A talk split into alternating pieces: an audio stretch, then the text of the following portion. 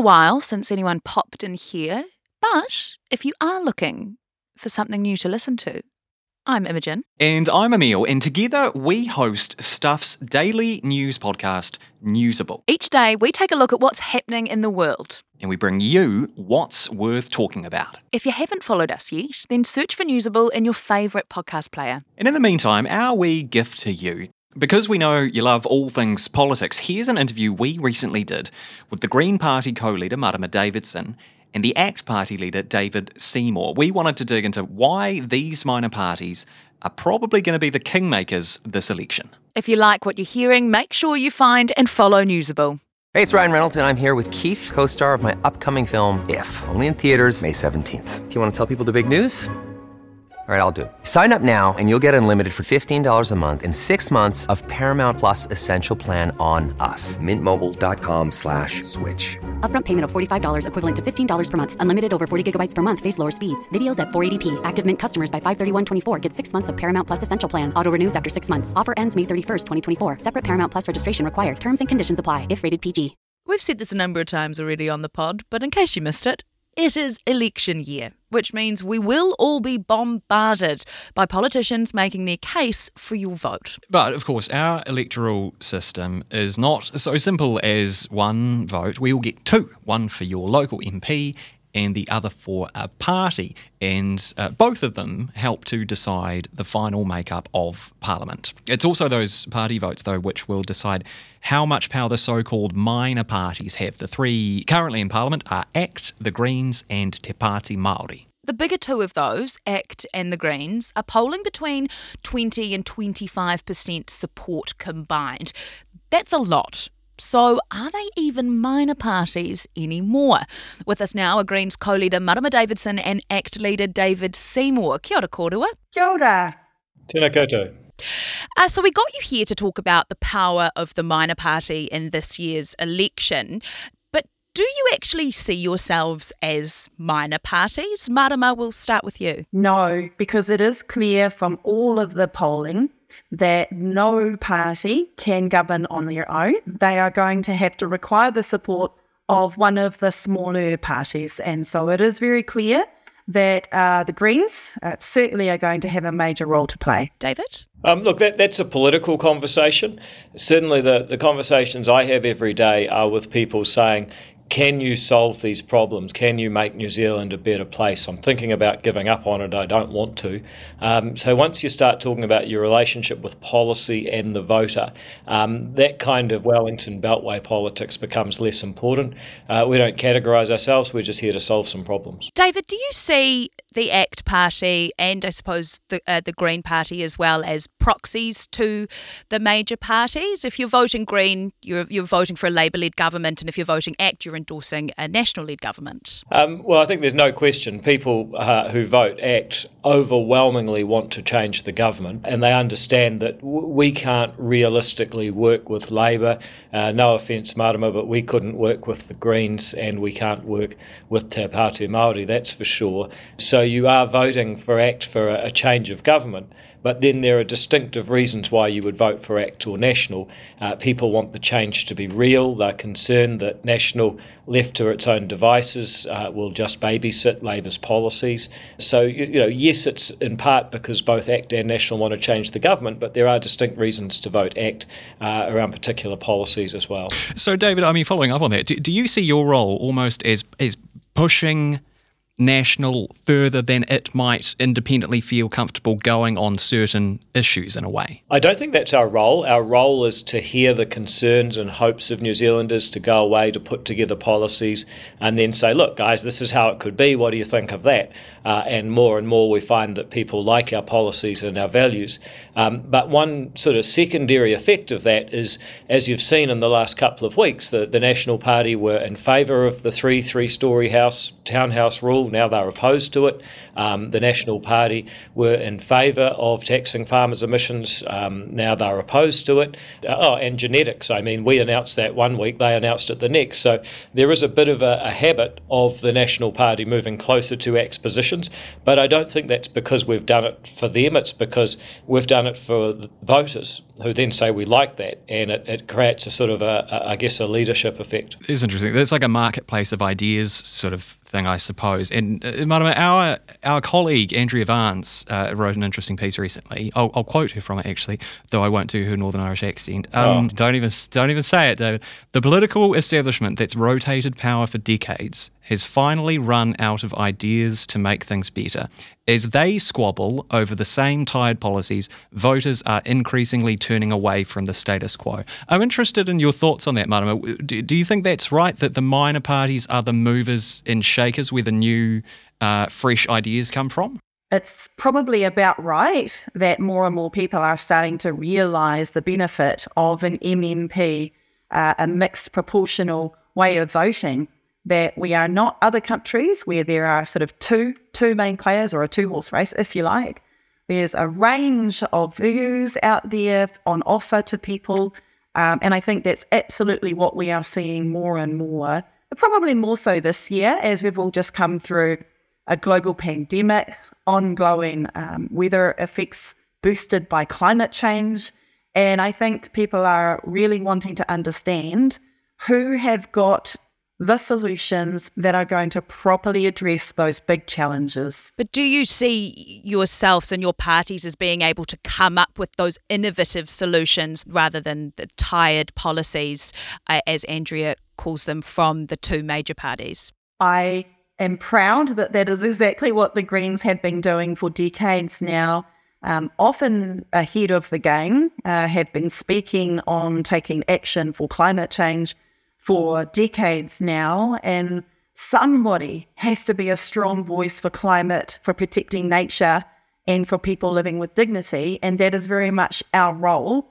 And we have always been able to have evidence based, innovative solutions the size of which to tackle the actual scale of the challenges. And David, then do you do you think that this idea that the minor parties are the movers and shakers and where the fresh ideas are coming from is the reason why ACT is hitting that 11, 12% polling in, in recent polls? Well, look, I, I know that we've been really relentless in, in putting out policy ideas.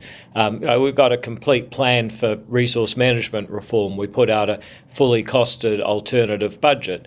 Um, but we've also got the legacy of having been the party of charter schools, um, of having legalised assisted dying to make us a more humane society. So, you know, whichever way you, you want to turn, um, I think we can point to having put out you know, usually quite detailed policy papers. I mean, over COVID management, we put out four different papers saying, here's a bunch of ideas we should be considering. You know, what puzzles me is that the older parties who have a lot more resources than us, a lot more staff, a lot more MPs, a lot more money, don't tend to do that. Uh, whereas, you know, I think part of the reason you might join a party like ACT is that you don't just want to sort of be in power one day because you don't see that as particularly glamorous anyhow. Um, being a minister in a government, that, that's not an achievement, that's an opportunity to do good. So I, I, suspect the culture of our party, the reason people join is a bit different. And I also suspect that, you know, while we can talk about ourselves, it's important to recognise the circumstances. Uh, right now, New Zealanders say our country's going in the wrong direction by a ratio of two to one, even more in some polls. So this is not a time when it's just a question of, well, things are going well, who should manage it?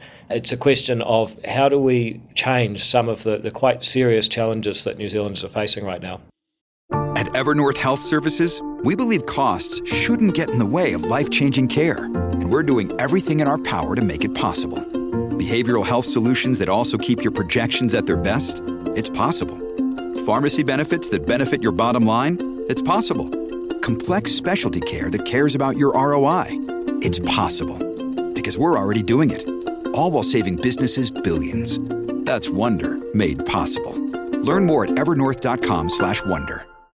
Let's talk uh, a little bit about policy um, in a sort of zoomed out kind of way, because you know it seems certain that at least one of your parties will have serious leverage come coalition negotiations after the election. Presumably, those will happen. And one word that you hear a lot of is non negotiables. So let's talk about them a bit. Marama, you, uh, the Greens, have recently announced uh, your party's tax policies. They include a wealth tax, an income tax shake up, lots of stuff there. Are these non negotiables, should you be going into coalition talks with Labour after the election this year? Ending poverty for Aotearoa, making sure people can have what they need to live some decent lives. I wouldn't think that's a lot to ask for, and I know people care about that. That's a top priority. That's a top priority. We know that it's up to the voters to decide what the bottom lines are after election. We're giving voters that choice. If people want that, if people want to get that across the line at election, it is the Green Party who they will need to vote for to vote for those policies, and that is but in that the hands specific of the policy, voters. that specific wealth tax Yep. policy, because I, I take the point that ending poverty, but that is uh, not especially specific. It's quite subjective. Would you go out on a limb now and say the wealth tax that the Green Party has come up with is a non-negotiable at coalition talks? uh, should they happen? we are being clear with all of our policies. And when I say ending poverty, I'm referring to that exact policy, which includes the wealth tax, the income tax, and importantly, a guaranteed income for everyone. And yes, it's a top priority. We are very clear. If people want that to be non negotiable after election, they will need to give us the power and the mandate to give us enough influence over the direction of any next government. So that really is the power is not up to any political party. The power is in the hands of the voters to make things non negotiable, and we can choose that. We spoke to a tax expert earlier in the week about wealth taxes, and they mentioned Norway seeing an exodus of sorts of its wealthy entrepreneurs because of the wealth taxes there. Will your policy see the same thing? Are we risking are we risking the same thing should that come to fruition? No, I don't think we are at all. Um, what people care about in Aotearoa, including high income earners and high wealth people, is an Aotearoa where everyone does have what they need. We know that's important to people. Um, we've seen people voting in favour in the various different surveys that have been done over the past few weeks that people are understanding this can't carry on. We have got what we need to ensure every family can be brought above the poverty line. And we know that there is support there for that. We can actually choose this. It's just political will that is the barrier um, to getting that goal. David, are you for or against a wealth tax? Uh, look, I'm opposed to it. Um, I think you're right to observe what's happened in Norway. And I think you just have to ask yourself the government puts up taxes on cigarettes to stop people smoking. Well, if you put up tax on having wealth, uh, then people will find ways to avoid paying that tax just like any other tax. So you tax wealth, you get less of it. It's, it's pretty simple stuff, really. I also just point out that, you know, Marama is someone I admire because I think her desire to end poverty is based on life experience and, and completely sincere and heartfelt. But if I thought the government spending another 11 billion would end poverty, uh, I'd be the first to, to sign up for it. That's what the Green policy does $11 billion more spending, and they say that will end poverty. However, you just have to look at the last five years. The government's increased its spending by $49 billion in the last five years. If 49 billion hasn't ended poverty, uh, why would 11 billion? And the other thing I really don't like about it, and there's a bit of a dark underbelly to the policy, that the subliminal messaging is your problems are caused by someone else's success. Vote for us and we'll take away their money. And that's actually the opposite of the values that New Zealand needs to become a more wealthy and successful place. How would you end poverty then, David? I would look at the causes of poverty. I'd analyse the data. If you look at why the poorest households are under pressure, the thing that really stands out in the data is not that they earn less relative to wealthy households compared to, say, 40 years ago.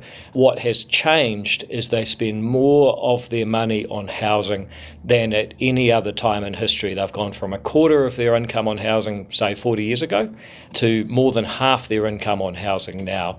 That's the problem. So until we figure out how to build homes faster, more affordably, and make them more accessible, it doesn't matter if the state owns them, or if you rent them, or if you own them, or if you get a first home buyer grant. Fundamentally there have to be more houses built faster and cheaper.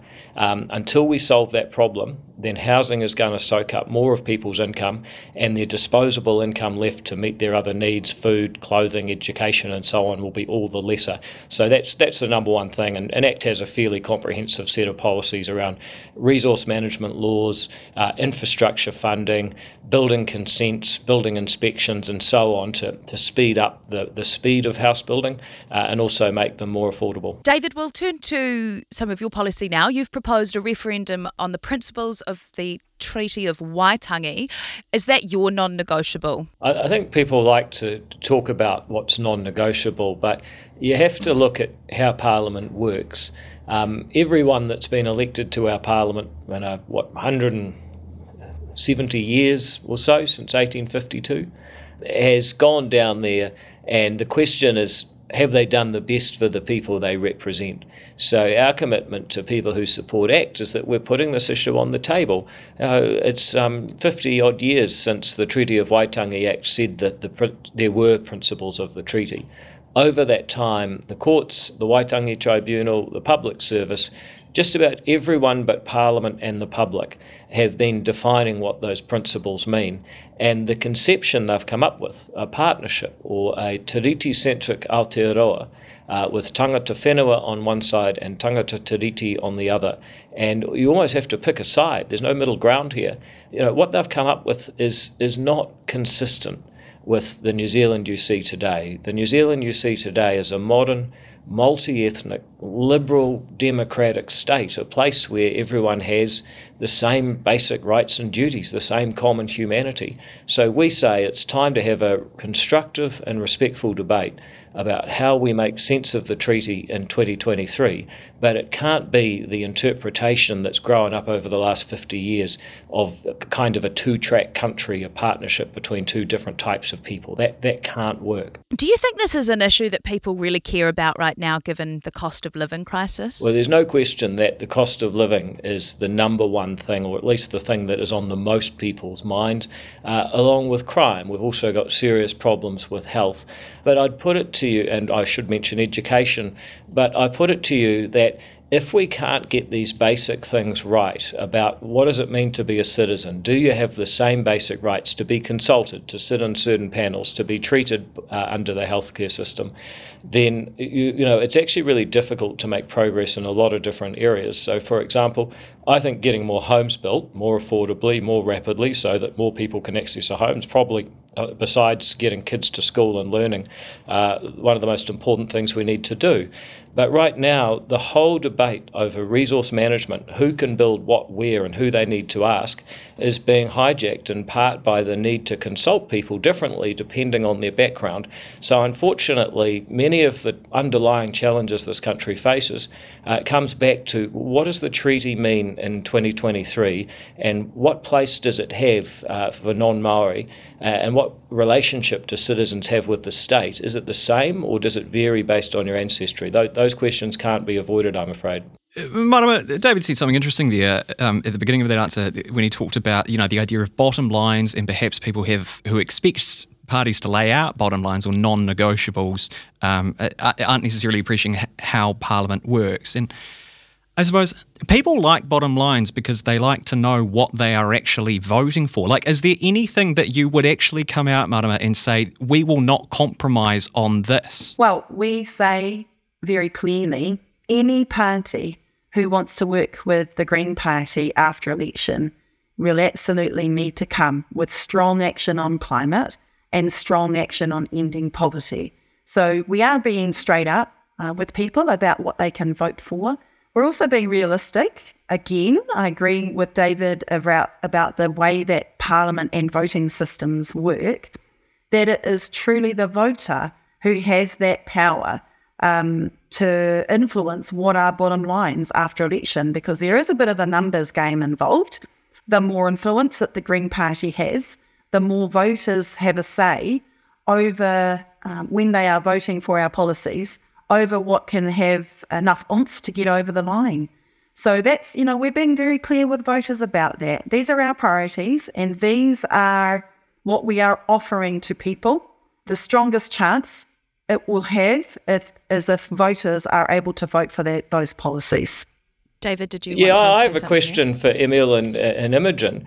Uh, why is it that political journalists who watch Parliament every day, who understand that no one party ever or no one politician ever gets their way all the time and, and actually has to work with others, uh, you know, continue to ask that question because you, you know that it's not realistic. It's almost mischievous to keep asking it. Well, I think Emil made a good point in his question that, you know, you say you want voters know what they're voting for and it, it would perhaps give voters a greater sense of, you know, if you're voting for the ACT Party or the Green Party, you know they're going into those negotiations post-election with their list of this is what we won't be moved on. But you also know that if the other party says that they won't be moved on the same thing, then you've got. Uh, uh, uh so you, you know that that's not realistic. Okay, well, here's a question. Uh, is there an issue that uh, you feel so strongly about that if you couldn't compromise with the National Party, your potential coalition partners, you would sit on the crossbenches? Oh, there's heaps. I mean, look, we're, we're not going to see uh, a government that continues with the current tax structure, that continues with the current level of spending, that refuses to put a proper debate and definition of the principles of the treaty on the table. So these are non negotiables? No, no, they are negotiables, and these are our priorities. But if you couldn't come to an understanding, then you would sit on the crossbenches, so they're non negotiables? No, no, because even if we say, well, we're not going to be part of your government and we won't take ministerial posts, and, and that's certainly a valid uh, position, negotiating position to take, uh, ultimately, you've still got to have a parliament of 120 people and you're still going to have votes and you're still going to have to work out which things you'll vote for and which things you won't um, knowing that if the House can't come to a resolution, we go back and have a snap election. And I just don't think that you are, you know, you must understand all these things, but you're not, you know, asking and questions as, as though you do. So I would say that in the case of some of those issues, um, what you'd see from ACT is we'd say, look, we're, we're not going to accept ministerial posts um, because we don't want to, you know, take the baubles and become apologists for bad policy. Uh, if we're going to keep taxing and spending the way we are, keep regulating, keep dividing New Zealand with a certain interpretation of the treaty, and, and so on. Um, on the other hand, uh, you sit out of taking ministerial post, um, but you're still going to have to give confidence to the Nats leader to be the Prime Minister. Um, and then week by week, you're going to have to negotiate your votes and do the best you can. But this is, again, the, the thing that I, I think you guys must surely understand, because you both watch politics every day, that Parliament needs to actually work out how they do the best for the people that they represent uh, in a reality where no one party has enough votes to get everything they want. I think it's a valid conversation. Um, and we are we are also, as the Greens, mindful we can't dictate an election before election. Like we we just simply can't. You know, that really, really is up to the voters. And and so that's why I do have a, a, a bit of um, sympathy for where David's coming from. But it, but you're right. I also agree that we have a responsibility to make that clear to voters. I definitely, honestly, I don't expect voters to understand the system. I'm still coming to terms with it myself. I've noticed. But I I do think we have a I do think we have a responsibility to keep talking about how the system works and what is in it for voters. And we're all doing that, and especially as minor parties. And so, for example, I'd like to offer a whole nother perspective on the value and the importance of te tiriti, and particularly from my perspective, especially when we are talking about the diverse range of peoples and ethnicities we have here. It is precisely Tiriti that gives us a grounding and a foundation of understanding for all people to make Aotearoa their home and their place of belonging. That was envisioned at the signing of Te Tiriti when it talks about our role as tangata whenua to manaaki and take care of everyone, to agree to share this beautiful, beautiful homeland with everyone who arrives on our shores. Uh, that is the meaning of tau iwi um, people who are not Māori and the landing place of Aotearoa, Tau Iwi. Tau Iwi absolutely are centre in Te Tiriti because we have a responsibility to tautoko and manaaki everyone's identity. It is also the power of te tiriti, mana motuhake and sovereignty and um, independence is also essential to the big issues that we are facing. If I take David's example of housing, some of the biggest progressive, uh, progression in housing space has been the last five years in Māori housing.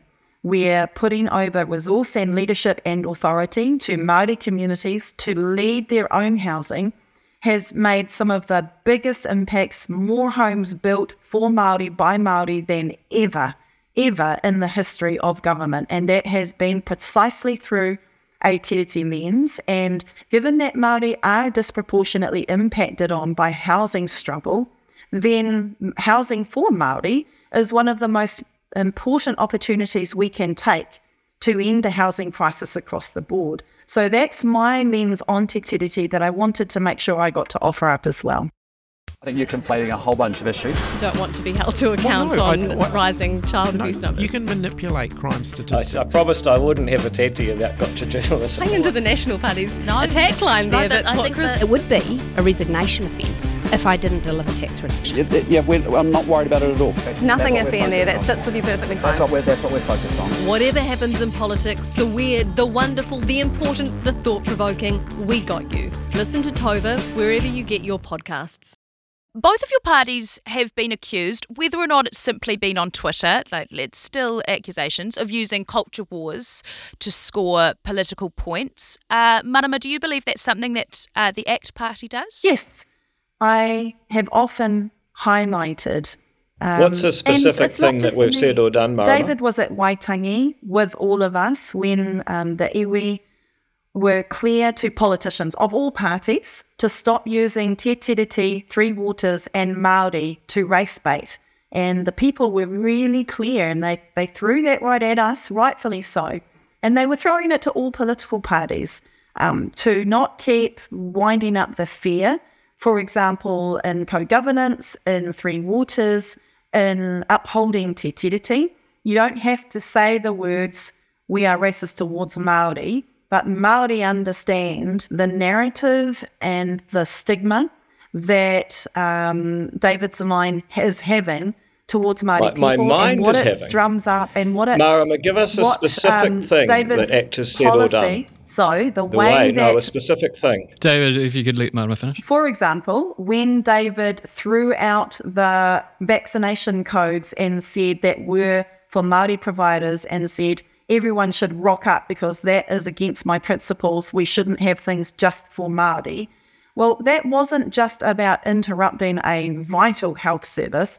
That was also to rummage up some of the lowest common denominator thinking across the country, which is that Māori are getting more than they deserve. When we rummage up that thinking, it absolutely has a negative, harmful, and racist impact, not by you necessarily, David, but by your supporters, and that is proactively done. David, do you feel on the flip side? I mean, you know, we'll reverse that question and put it to you. Do you feel it, because the, a similar accusation has been thrown at the Green Party? Do you feel as though the Greens weaponise culture wars to score political points? Look, I, I haven't paid a lot of attention to what the Greens are doing, but I think we just saw an, an excellent example of this attempt to persecute people for having a view.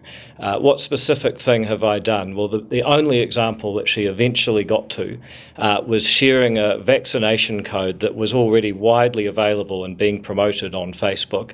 People seem to think that somehow that's part of a culture war. I mean, let's be realistic. Based on what I say and do, I constantly say that New Zealand should return to its Enlightenment values of universal human rights, the same as Peter Fraser signed up to in Paris at the UN in 1948, that each person is created equal and has the same basic rights.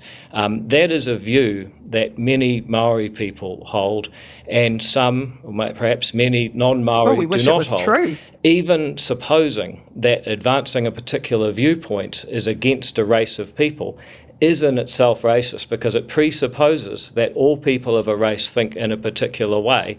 So I'm getting really sick of this kind of mudflinging and accusation, along with many New Zealanders who want to have a debate about how do you make sense of the treaty in a modern democratic society? What is the role of universal human rights versus this interpretation of the treaty as a partnership? Um, and what I find is that every time I challenge people who say these things, what specifically have we said or done? Uh, it's always, oh, but somebody else will think, or some there's a feeling, or there's something or other. Um, I, I think New Zealand needs a higher standard of debate than that. I do just want to pick up on David's last comment, a higher standard of debate. Like, this is what the Greens stand for. And thinking that only coming up with one solid example, it's not the only example. But my point well, you had a long is, time to come up with it. David, no, David, you know what you're doing when you talk about co governance and three waters, for example. You could show leadership and say, look, Māori want to improve water quality for everyone. And so do non-Maori. So why are you singling out people? This is a fair. It's a fair. It's a fair chance of response. And so our leadership in these issues is about wanting to make improvements for everybody, and we have a unique role as tangata whenua, just in terms of the standard of debate. This is a question for both of you. We'll do one after the other. Of both your party's policies, what is one, and I'm giving you that's emphasis on one policy that would make the most difference in New Zealand and to New Zealanders right now? David, I'll start with you. Well, I was, I, I, with, one, the, with, the, with the exception that it's not right now, it's it's in New Zealand's long-term future. Uh, it's our education policy. Uh, you know, the, the inflation will subside, uh, more houses will be built, uh, you know, crime will come under control, but the question of how many kids go to school each day and whether they're taught valuable academic knowledge, whether every kid in this country um, gets an equal chance at academic excellence, that, you know, a kid from a remote part of rural New Zealand will get exposed to the knowledge that maybe they could end up at Oxford or Harvard or something, um, that's really Kiwi and it's really essential to the success of this country. So, at the end of the day, um, you know, I'm proud of what ACT has done with charter schools, um, and we'll have a lot more to say about education because while it doesn't poll high and while it is not you know, the number one issue in the news every day, or it has been this week, but for different reasons. Um, you, you, know, I, I, think that you know, once you start talking about education, I find this at public meetings, one person raises it and the whole room wants to talk about it. Uh, and that is an area where I think, in, in terms of, you asked about right now, but I'd say over the next 30 years, that's the thing that matters. And Marama, one party policy? Guaranteed income of $385, the Ending Poverty Together policy that we've just put out. It's one policy, it's got a lot of awesomeness in it, and I have heard and know already how much of a difference that would make for people. On that note, and touching on that theme that you talked about, both of you talked about there actually, in terms of quality of debate, I want to flip that question on its on its head and ask you the politics equivalent, I suppose, of what's your biggest weakness in a job interview. What what is your biggest weakness policy wise? Do you think, Marama? Oh my goodness, we don't think we have a weakness. why why on earth would we want to um, be clear? Like we're focused on where we want to have solutions. We focus on where we want to have solutions, and there's no weakness in that. We focus on climate change, nature, and inequality there's no weakness in that. that is important for the economy. It is important for the future well-being of all of us. It is, it is important for um, the way that we relate and connect to each other. Um, I, I'm I'm just truthfully failed to see where there is weakness in that. David, is there an area of policy that you think that you could be putting more work into at this point in time? Yeah, I think that we put out um, too much policy and, and too much detail for, for some context. So, you know, we put out 20, 50 page documents sometimes, and that's a challenge not just for us, but for the whole democratic world, really, because a lot of these issues take a lot of time to work through. Um, people are busy, and of course, you know, you end up um, having debates that, that really have to boil down to slogans. So we, we find it very challenging uh, to get you know detailed policy debates through the, the, the, eye of the needle in, in modern politics where people say, you know, what's your non-negotiable, even though they, they know that's not how it works. I think you both just gave us the equivalent answer of, "Oh, I just my biggest weakness is I work too I work too hard. I just I can't I can't stop myself." I don't know what we expected there. I thought it would be interesting to reflect on it. Though. If you don't have time to read the in-depth stories, or you just prefer to listen instead, the Long Read from Stuff is the podcast for you. Each week, we showcase one of our excellent pieces of journalism, telling important or entertaining stories from the world of crime, sport, history, culture, and more. You also get to hear from the journalists themselves about how they uncovered the story and how it came to life. So, for your weekly dose of long form journalism, beautifully read, subscribe to the Long Read from Stuff wherever you get your podcasts. Uh, something to end on now. David, do you have a message for Marama? Is there anything you want to say to Marama Davidson? Yeah, I, I think it's time to focus on universal humanity and, and take people at their word. You know, when you say that um, I know what I'm doing. Um, well, actually, uh, I think that's what you would like people to think about me. My approach is sincere. I expect to be taken at my word. I believe in people's universal humanity. And I think to judge people by their superficial characteristics first and their universal humanity second is, is quite corrosive. And I, I hope that you'll consider that message. Marama, anything to say to David? David, when you talk about universal humanity, I would love for you to take the opportunity to pull through an analysis of power and privilege and oppression, because actually there has not been universal humanity. There are groups, and you well know that power has not been applied universally. You well know that some people have had intergenerational power more than others if there really was universal humanity, I'd be quite happy to go home, go to bed, and cuddle my dog. Um, but we are actually striving for universal humanity in a way that recognizes um, that we are not born into a flat hierarchy. We just are not. That some groups have been denied power and some groups have been privileged power. And I look forward to your understanding and expression of that. No, I think that's really fair. And, and that's exactly why we talk about housing and education and, and opportunity, because all, all, people should get that equally. Well, it's been lovely having you both on. It's been at times uh, tempestuous, but I really enjoyed hearing both of your viewpoints. It was relatively cordial. So thank you so much, both of you, for, for giving us as much time as you did. Thanks, Emile. Thanks, Imogen. Thank you, David. Ka kite. No worries. Thanks, Marama. Now, we will be talking to Te Pāti Māori next week, so if you enjoyed this episode, hop onto your favourite podcast player and give us a follow. You'll get that episode delivered right into your phone. And if you have any questions or topics of conversation that you'd like us to talk to them about, get in touch. Email us newsable at stuff.co.nz. But that is the show for today. I'm Emile Donovan. And I'm Imogen Wells. You can also follow us on social media to stay up to date on new episodes, behind the scenes content, and all things Newsable. Find us on Insta and TikTok. Just search Newsable NZ. Have a great day, and we'll catch you Monday.